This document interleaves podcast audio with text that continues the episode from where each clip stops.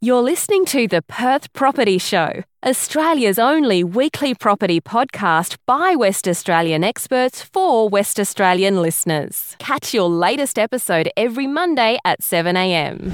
Good morning, everyone. Welcome to another episode of the Perth Property Show. I'm Trent Fleskens, your host as always. We've got Adrian Johnson back in the room to chat about those costs and risks and uh, everything on the mistake side, I guess, of, of development. It's really easy to focus on profit and opportunity in property investment. That's what we, we're all optimistic people. But it's way more important to focus on mitigating the risks. If you can jump over those hurdles, you'll actually get to that profit. Adrian, thanks for coming in. Morning, Trent. Morning, everyone. Thanks for having me back. Costs and risks. Where Can do you we see me sweating? I'm nervous already. I think we need to start with just being probably as explanatory as possible about the cost structures of a build contract, yeah. how that builds out not just the widgets, you know, the taps and the bench tops and things, but the site costs, all that. Let's That's break break down a contract quote for us and what it will look like. So probably the biggest issue with developments, um, you know, it's obviously a normal uh, home is hard enough, like you said, to, to break it all down. And Siteworks is probably the, the hairy one that everyone gets confused with and sort of scratches their head. And how could you be that? And why is it not already in the home? Um, I guess the reason being is every single block's different until you see it. You can't quote on it. It makes it pretty uh, hard. But development's even harder because obviously you've got one, you've got the site cost, but two, you've got civil costs. So, you know, all of a sudden you start looking and saying, well, okay, we need to knock down the home. Great. Well, there's twenty, thirty thousand dollars depending on what's required. Okay. Then basically we need to add new water meters. Then you've got to upgrade your power dome. Then you've got to have a power pole and box, which is like an adapter because you know you've gone from one to three, four, five, however many it is.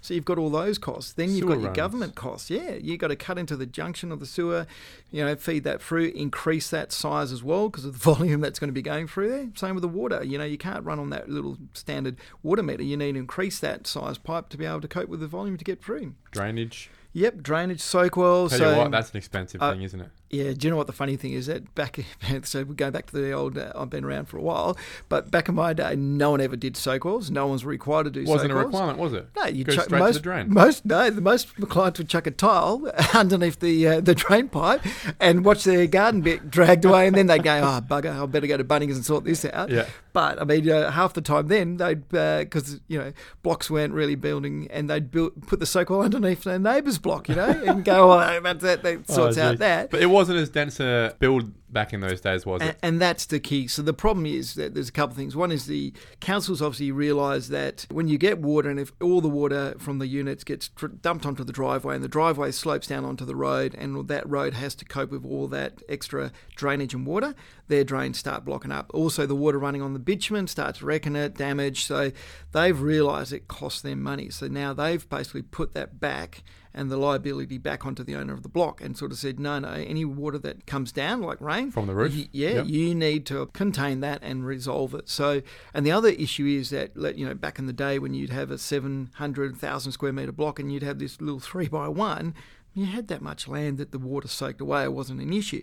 Now you're turning around and saying, well, like prime example, the home's not that bit much bigger. No, but you got four of them. Let's say Yeah, on you got, you got 600 square meters of roof on 700 square meters of land. Yeah, you know, let's take a typical 720 square metre lot that you put three homes on and you do 180 square metres of paving because you've got 120 for your driveway, turnaround circle 36. Mm.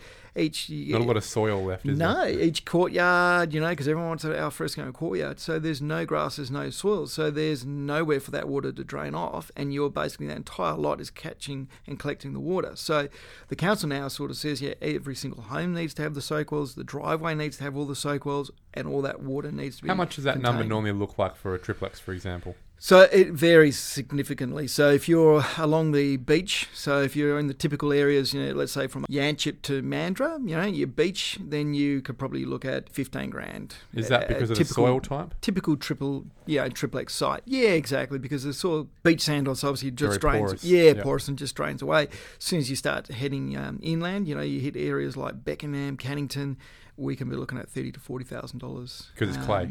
Yeah, exactly. I mean, I've had a quad site in um, Gosnells and it was 110,000 just for soak wells. Yeah, wow. So the client was looking, going, the house is cheaper than the soak wells. uh, and I was like, yeah. And and even then, you know, the, we will get it certified by a, an engineer, Yep. and the council can still turn around to us and say, no, no, we want more. And and the, there was a reason for this, especially in those areas. So basically, in um, Cannington, there was a, a street, and all the the whole street got flooded. All the homes got flooded, and all the residents basically came together and did a class action against the council, saying that they were liable, that they should have enforced and been responsible, and made the clients aware that they required better soak wells, so that that didn't happen and they won. So, of course, all the councils are on the back foot going, well, once bitten, twice shy. If you're making it our responsibility, well, then we will make it Your even- responsibility. Yeah, and they basically put it back to make it even more intense than required because obviously they're like, well, yeah, we could do it at this level. But if there's still Yeah. a chance, we'll double One in that a again. hundred flood Yeah. And, and it's not going to, it's not our problem then, is it? Yeah. So yeah, Retaining? Cycles is fun. Retaining is always a killer. No one likes it. Uh, developers hate it because it's pretty hard to justify if you're renting or selling to a client saying, "Well, it cost me a hundred grand in retaining." They're like, "Can't see it. Well, it's people under the used to ground." people used to use asbestos fences. They're retaining, right? the old long drop uh, drop sheets, yeah. So I mean, you know, you had the Super Six, which was a long drop sheet, and uh, council would allow you to hold up 300, so 30 centimeters of your neighbour's boundary on that sheet. Um, obviously, they the Super Six company worked out that they didn't make much money out of that. It was better to go to the cheaper ones, so they got rid of those sheets, which then made the Shire turn around and say, "Well, okay, we'll have to change our uh, requirements to 150." So if the level of a, a site changes by 150, 15 centimetres, they require us to retain the whoever has changed those levels. So we can be talking about limestone blocks uh, or concrete panel Yep, and post. panels, brick build-ups, utilizing the uh, the house and all the rest of it. Brick, and- yeah, brick build up, so just the house wall used Yeah, as a retaining yeah, wall. So yeah. if it's on boundary, Yep, you, dro- you drop it down, um, and sometimes depending on how how much you drop it down and, and build the brickwork up to support it, or you might do a cavity fill and drop in concrete to actually support it that way. So, Yep. going back to our last episode, we were mentioning areas like in, in the northern areas. They're a prime example again because of those were all beach blocks and very all beach sand, Sand dunes. So, and back in the day, um, where now you've got your Cedar Woods, is Satterleys, and all these guys, they give you flat, clean, prepared lots. Which still get hit with site works and, and everyone scratches their head about, but they still get hit. They're already retained, they're already done. Back in the day, it was up to you. So uh, I can remember when my parents were building in Hillarys and Woodvale and those areas, and, and they would go in there and have to work out what they were going to do. Then they'd have to work out if a neighbour's going to be building. The house would be retained. You'd see the limestone blocks under the house, and not. Whereas these days, the block is retained. Yeah, yeah. I mean, look, the, the blocks under the house was more sort of the 50s um, when they were doing sort of the, the wood floors and things like that. More the other blocks, whether they retained or not. But again, back in the day, you know, everyone tries to avoid costs. So that's why a lot of these lots we're having issues with developments now because they haven't been retained properly or correctly.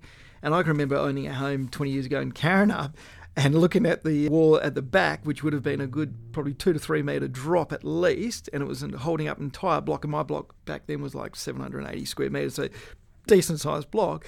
And it was a single leaf wall running all the way down. And I was thinking, that's not really looking that great as it was Yeah. starting to bow. Yep. And uh, the neighbour and I were discussing, going, yeah, yeah, it's been there for a while, and hopefully we'll still keep holding. But Yeah. you know, can't do that anymore.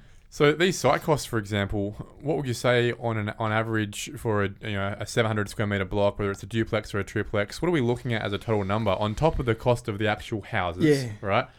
We're adding how much normally, you know, as a as a normal sort of confidence interval. As we sort of said, look, it's near impossible until you see it, and it's near impossible to give a, a, a precise amount. But you know, as a gauge, as a ballpark, like straight out there, that you would think without even having to think.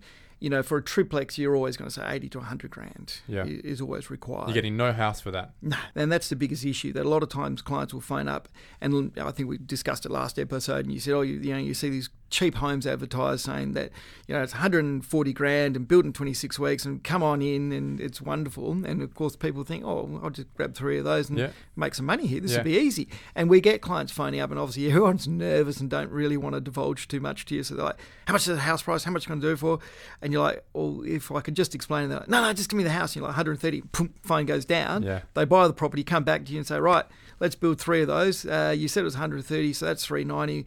Uh, we should be all good. and then you come back and say, well, it's actually now 500. And they Yeah. go, well, where's the 110? I told you I only wanted three homes. And you're like, well, hang on, you've got civil costs. Well, what's civils? Okay, they're all your government fees and charges. Whether you want to build or not, you have to pay those fees to develop the block because you're developing the block, creating from one title to three titles. And as we discussed before, you know, your sewer, your headworks, your power, all those things. So that's where your civils. Then you've actually got to do prep the block, like you were saying. So, okay, what retaining were going to require? Okay, Yeah. what walls were going to require? Okay, then we've got to actually physically build the homes. And then you've got to finish them as well. So Yeah. that's where your, your cost jump. And, you know, That- if you go. that's where your pre-feasibility really needs to be uh, coming from experienced heads. Yes. You can't just look at these numbers and be you know, ignorance is bliss, right? Yeah, that's crazy. the that's the biggest risk in this game is to not know what you don't know. feasibilities are so cheap, you know, in comparison. So if you're going to invest a half a million dollars on a property and you're going to spend invest another half a million dollars plus on the development, so you're a million dollars plus, why would you not get uh, for a couple of grand get feasibilities done? And get it all professionally quoted and confirmed, rather than you saying, "Well, I don't really want to waste that money because wasting a million bucks is probably worse than wasting a couple of grand. I, I know personally, if I had a choice of spending a couple of grand and getting the certainty and, and uh, assurance of what it's going to be, and even if it turns around it's a failure, sensational. Yeah. I've lost a couple of grand, which you learned a lot saved of me a things as couple well, of mil. though, you and know? you'll be able to use those learnings 100%. towards the next pre-feasibility or the next the next property you look at. So when when you finally get the one that does win, all those monies that you, all that money you might have wasted on other developments that you thought were, crazy and you stuffed up, we actually made a benefit because now you've got one that is That was, a, was applied learning. Yeah. Yeah, you'd Yep. rather do that than waste a million bucks and then turn around and say, "Well, it actually cost me a couple of hundred grand to learn." Yeah, very, very true. And okay, so for that normal sort of 700 to 800 square meter block, once we've got $100,000 in site works and, Yeah. and, and government Which fees, everyone loves to hear about. which everyone loves to hear about, but they're real, they exist. What are we probably seeing as costings just to get the rest of the build done? So the actual build's okay. I mean, the build that's the thing. I guess it's the same as you know when we quote timeframes for people. The actual building of the actual home's quick. It's getting there, and the same with the the actual development. You know, the house prices work out pretty reasonable, pretty cheap. You know, What does a builder normally run on in terms of a margin? What are they targeting across the industry? It's a pretty similar game for every builder. So Yeah. it's not like it's a trade secret of No. Summits or and other no, companies. no. I mean, look. Uh, depends. I mean, obviously, every build is different. You're talking about Zorzi and someone like that. You, Yeah, obviously be- their margins be a lot higher because they offer a very specific product. Yeah, hundred percent, exactly, and and so everyone's different. So that's the thing. Your, your margins and your square meter rates always change, and that's the thing. Everyone always comes in wanting to know a square meter rate, and it's near impossible because of the different sizes and developments. But you know, your margins vary. Back in the day when things are good, you would probably say most builders were trying to work on twenty to twenty four percent margin, and you know, funny enough, it sounds like that's like really good money. But the problem is by the time you take out insurances, loss, breakages, theft on site, all these things, on average, it works out normally they make about 4%. So that's why they work on such high volume. Because, you know, if you just did one house and you made uh, 24% sensational, you'd all be like, well, great, don't worry about it, we'll go for a surf. But that's the problem that when you take into account all the issues and dramas and, and everything they're taken on, even to the point of warranty, you take on a, uh, a lifetime structural warranty. If you come back in 10 years and need all your roof fixes and all the rest of it. So That's you, on you, Yeah, yeah. it's on Yeah. us. And, you know, you can't just go, well, we'll pull that out of nowhere. So you've got to allow for all that in those costs to cover yourselves to be able to keep maintaining. So back in the What- good what times, does that three or margin four. push down to these days Look, against it can float between 12 to 16%. yeah, wow. So it just demonstrates that for that same house, and probably you're getting a better house now with better trades. Do you hear the that ones deep, that are deep still there. sigh? That, that was the pain. Yeah, uh, look, that's the industry. Where a lot of a lot of businesses have, have taken haircuts to be able to Ah. keep their doors open. Across the board. Yeah, you're looking at being able to develop that same development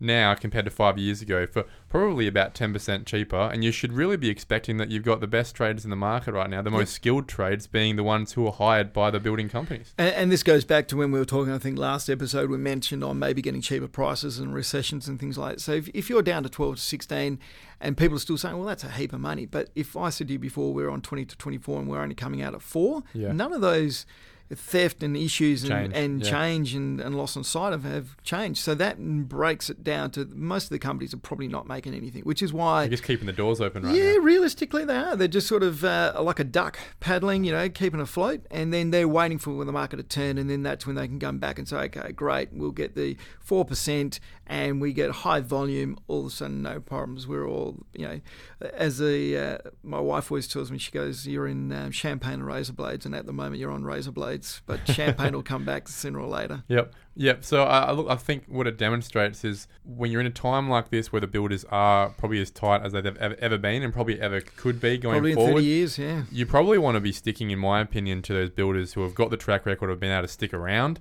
and they've got the Can business. keep the doors open. They've got, yeah, they can because what's even worse than feeling like you didn't get the best price was getting halfway through a build and being with a builder who shuts shuts Oh. up shop. So I've seen it happen in the boom. Yeah, I've I've had three or four clients that we quoted on, and they came back, and this is going back two three years ago when the, the market was going crazy. Since then, it's calmed down because you know the market changed in uh, you know midway through 2014, 2015, 2016 was crazy, and that's when I think people were really really hurting, and we were getting a lot of little builders and, and other guys coming in and just quoting crazy amounts, like you know let's uh, rough quick silly numbers, but let's say you were looking at a, a duplex for 550 grand all in, everything done, and the, you know the client would come back and say, well, they can do it at 420, and It's we're thinking it's, Yeah. it's impossible. And then all of a sudden, I'd see them in nine months' time, and they'd say, oh yeah, that guy took my deposit, took two of my first payments. Uh, I got the slab down. I didn't get the bricks up. I still paid him. He's now closed. And what they were doing is like a pyramid you know, scheme. They were basically saying, "Well, I'll just get these guys in. I'll never touch their home or finish it, but I'll take his money and I'll use it to finish off my other ones, hoping I get through this. And of mm. course they don't. So then they'd come back and say, "Oh, it's your lucky day, Adrian. You know, we're, we you've got the deal. We're going to come back to you." Problem is, you're saying, "Well, that's great, but firstly, we don't want it because." We don't know what that guy's done. You're asking us to give you a lifetime structural guarantee and look after it. We've got to work out what he's done. It could be poor, shoddy workmanship, which then means that's on us. Or do we have to demolish it and Yeah, start you're from building. scratch? Up. Yeah, exactly right. It'd So be easy to start from you don't want to take wouldn't on these issues and problems. It's just not worth it. So that's one. That's a problem. So a lot of builders go, no, don't want it. Two, well, you bought it 420. You're not going to get that price. It's 550. So even though you've got insurance, insurance only unfortunately covers you for that proportion paid out. So you got to find another hundred grand plus to get back in. So Mm. most of the clients were like devastated because they're like, well. I probably shouldn't have done it. You're like, Yeah. no, if you couldn't afford it at that price, don't take the cheaper price. You're 10 times worse off. So that for me would be probably the biggest risk that I think developers w- should be mitigating and perceiving right mm. now at this point in time is making sure that if they are an astute developer, they see that it's a good time to start that process, lock down that fixed price build contract, do it with a very established builder. If it's not Summit, it's a building company that's got just as good reputation and, and financial backing. 100%. So that at least you know that as long as you're happy with the price and the quality you're going to get, it's going to be finished. It's a pretty good time in the marketplace at the moment because, as I sort of said, a lot, a lot of those little guys all got wiped out. Um, a lot of the you know the, the builders that weren't up to scratch have all sort of been moved on, and that's also like And we're the saying, trades the well, trades yeah. exactly. You know, back in the boom, you know, you'd have an Irish guy roll up and say, "Oh, I'm a bricklayer," and have you ever laid bricks? No, but I'll lay them. You know, pay me two dollars a brick, and off we'd go. Those guys aren't around anymore. You know, if if, if he is, then he's a good bricklayer. He's still around. You know, the guys that just decided to put their hand up to try and make the most of the marketplace have been and gone because there is no marketplace, and that's the same with most of the builders that are around at the moment. You know, as we discussed, there's a few builders. There's probably three or four that are large builders and have been bought out and have been backed now. So we're in a pretty good place. I think most of the players that. Um, deserve to be here are here and should be running forward so For someone who's possibly sitting back right now wondering whether it's good enough time to speak to a builder about that initial consultation, call me call Adrian. Uh, what would you say would be a couple of easy, sort of back of the envelope ways to get an understanding of look, if I already have the, the property, maybe it's my own home, are there any ways to maybe estimate what those costs would be? It- there is for me i mean so is, it, that's is it as easy as going into the builder and just starting that conversation? Yeah, Or- it is. I mean, and that's the conversation we have. So we don't want to waste their time or our time. At the end of the day, it's about being open and it's about having good communication and working with people. And yeah, that's what I try and set off. You know, it's not about trying to lock them in or or not tell them anything or try and hide figures because at the end of the day, you know, as we've discussed, it's a year and a half plus more that you're spending. So It's a relationship. yeah, hundred percent. It's not like I can quickly tell you that this is the best car you'll ever drive. You drive it around the block, you sign it, you drive out, and I go, too bad, I don't have to see you again. It, whatever I tell you, I've got to back up because for the next year and a half, we're still seeing each other and talking. So it's not like I can turn it around. So that's why you know uh, we're pretty blunt, and I'll be pretty blunt, you know, from the start and give you all the the hard facts because you might as well take the medicine when we first see you, and then if you can cope with that, then from there we can make it more of a positive ride. Whereas, you know, if I'm trying to sell you this whole positive dream and tell you everything's wonderful, and then the whole time I'm on the back foot, that's just going to be painful for both of us. So I don't think either of us want that. So realistically, what we'll normally do is I'll sort of say to clients, look, give me your address, let me have a look at it, let me uh, have a look at the issues to see where the concerns and the problems are, and then I can address them, and then I can come back to you with some ballparks. And exactly as we've been discussing on these podcasts, I'll give you a quick um, time frames. I'll give you basically ballpark costs of where I think you'll be at, and then that way you can take that information, you can mull it over, you can see if that suits you and if that's going to work. Yeah, balance it off against the comparable revenues in the market 100%. right now. You know, can come see someone like yourself and get the, uh, the look to see if the bank's going to do it, the deal, see what the implications are, how that's going to affect you. That's a good point. Financing Yeah. of that deal. Yeah, that's the key thing. That's why Do you get a lot of people that get a lot of the way through with you, get their quotes ready to go, and they've not spoken to their bank, and then they go and speak to their bank and call you up a little bashfully and go, "I'm really sorry, I'm I can't even afford this. The bank won't even give me the money for this." Look, I'm pretty lucky because we squished that straight from the start. So, I mean, look, to be honest with you, the first conversation is I'll give them ballparks. And the reason I do that is because I say, now you have something that one, you can understand, you can see. Do you feel comfortable with sort of borrowing that money, outlaying that money? Does it stack Well, up does for the you? bank feel comfortable? And yeah, and that's the key thing. If you think it works for you, go see the bank because then that's the key essence. If they're not going to do anything and can't do anything, then there's no point in pursuing we can't help further. Yeah. Exactly. So Yeah. that's why we'll always say, first step, this is where roughly we think you're going to be around. Are you comfortable with that? Great. Whether you're comfortable or not doesn't matter. It's more the bank, but you've got to be, I guess, first comfortable with it to then approach the bank, start pursuing them and harassing them Yeah. to see how to make it work. So once that's in place, then we go. So we're pretty lucky that, to be honest with you, when it, the market first turned with the banks turning, that was probably the biggest issue because people were so used to getting money, and especially sort of the older clients that turn around and say, "Look, I've got three, four properties. I've got a heap of equity. Money's not a problem, son. It's uh, you know, don't worry about it." And you know, you're trying to tell them to suck eggs, saying, "Guys, I'm telling you now, Yeah, go make the call. do it." Yep. Yeah.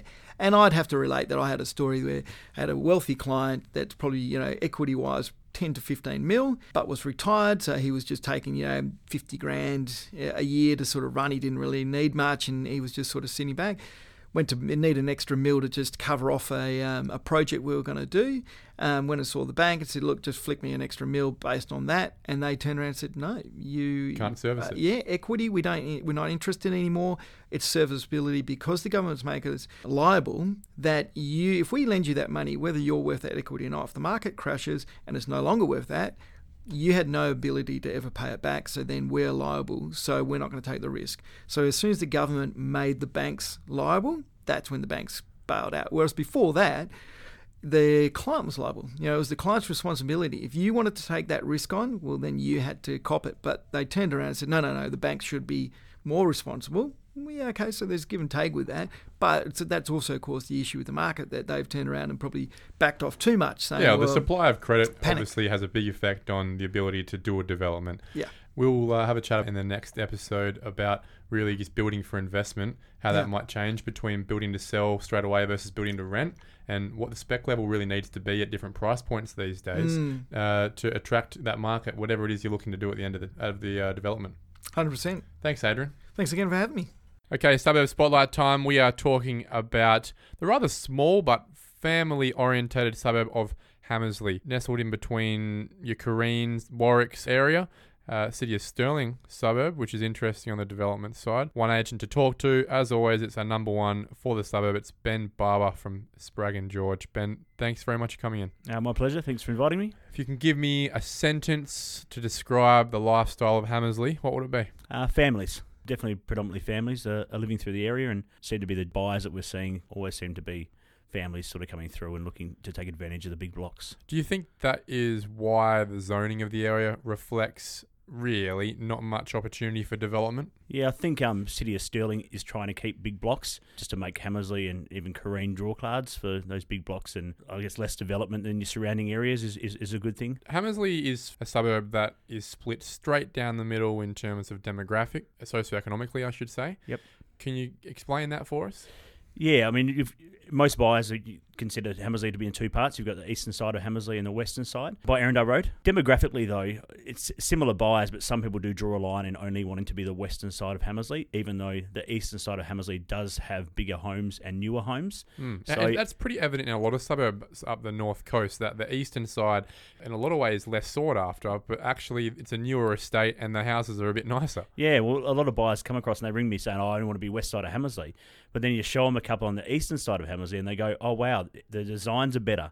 They're bigger rooms. Like you get built-in robes, which a lot of the time you don't get in the '70s houses. Yep. So it actually it sort of evens out a little bit. That yes, location-wise, it's somewhat more sought after on the western side, and if you go to the eastern side, you actually get some bigger homes and newer homes and double garages and a few bits and pieces. That's just a function of the fact that back in the day when the developers of the estate first started, they would have started on the west where they could probably get a few sales off a bit quicker and you're heading down the freeway, and it would have finished off in the east, which at the time would have possibly been the least desirable suburb given location and access. Yeah, ab- absolutely. And the, the first part of Hamersley was the, the Western Corridor, which was all uh, late 60s, but mo- most of them early 70s. And then the parts east of Erindale Road started early 80s. Um, so you do get a lot of yeah, those 80s builds and therefore a bit more modern as far as what we consider nowadays to be open plan and, and whatnot. I want to hear a bit of history.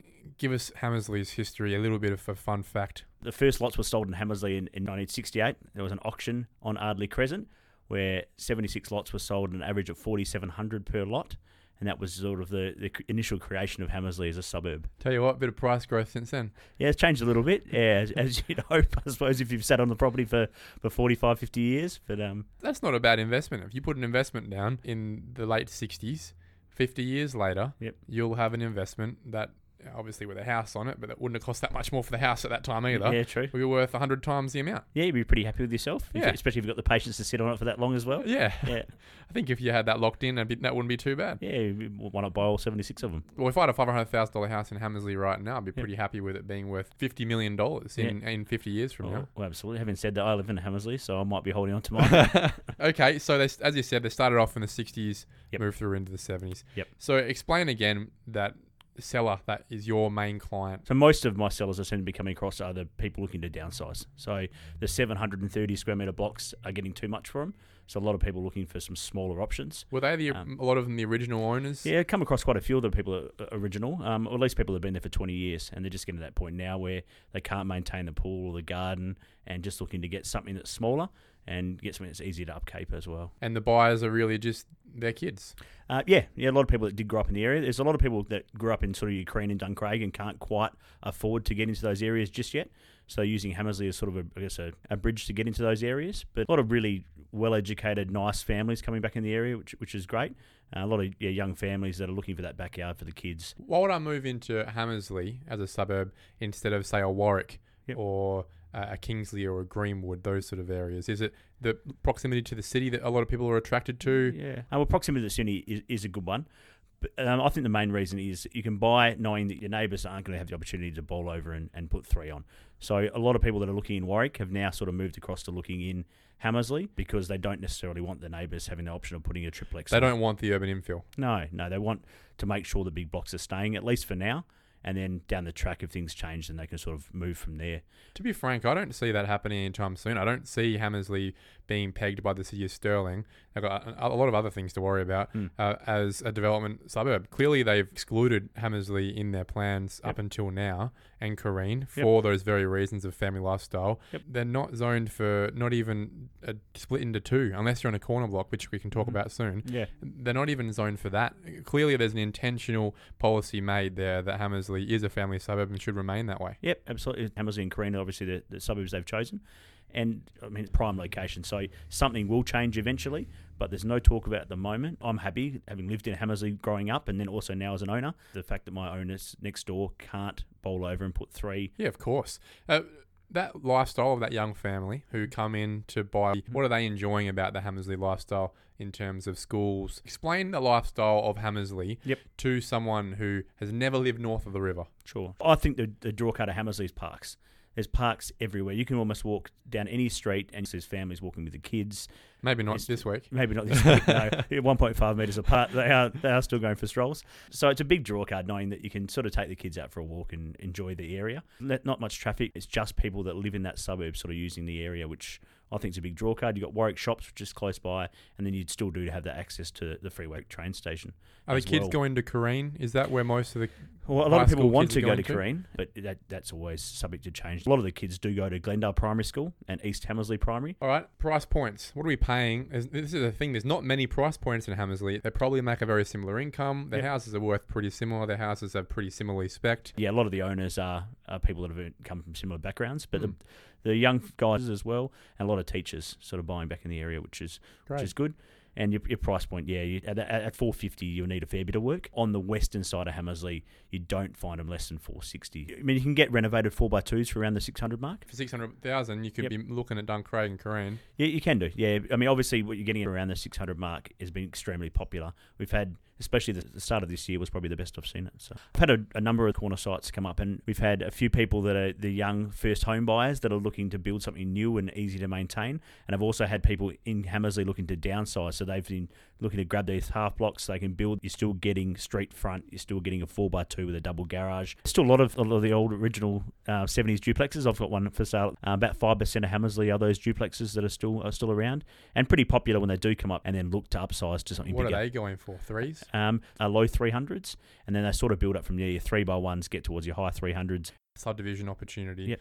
Again, there's not a lot, but it's the corner lot, isn't it? Yeah, it is. Yeah. Give us an example of what that looks like from start to finish. Yep. So your corner blocks.